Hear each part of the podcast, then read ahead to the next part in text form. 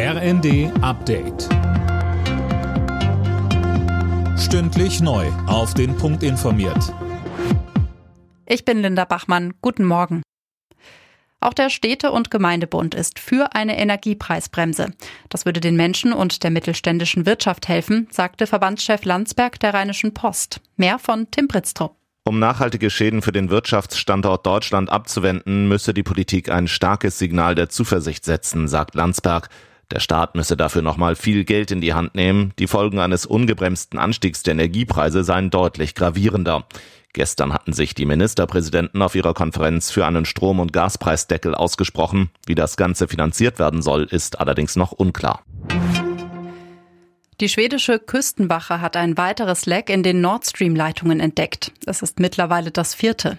Experten gehen von Sabotage aus. Wer dahinter steckt, ist noch unklar. CDU-Außenexperte Kiesewetter tippt auf Russland. Er sagte im ersten, Russland hat auch ein Interesse am Anstieg der Energiepreise, die rasant wieder diese Woche gestiegen sind, die Gaspreise. Und Russland ist ja Eigentümer der Leitungen kann es auch ein Zeichen in die eigene Bevölkerung sein, schaut mal, wir werden angegriffen, unsere Infrastruktur wird zerstört, um quasi abzulenken von der gescheiterten Teilmobilisierung und auch vom scheiternden Krieg in der Ukraine. Der ukrainische Präsident Zelensky hat mit Bundeskanzler Scholz telefoniert und weitere Waffen gefordert. Konkret geht es um Raketenabwehrsysteme. Hintergrund dürften unter anderem die russischen Racheangriffe mit Kamikaze-Drohnen sein.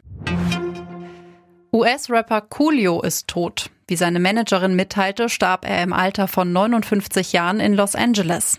Angaben zur Todesursache gab es zunächst nicht. Coolio feierte 1995 mit seinem Song Gangsters Paradise einen Welthit.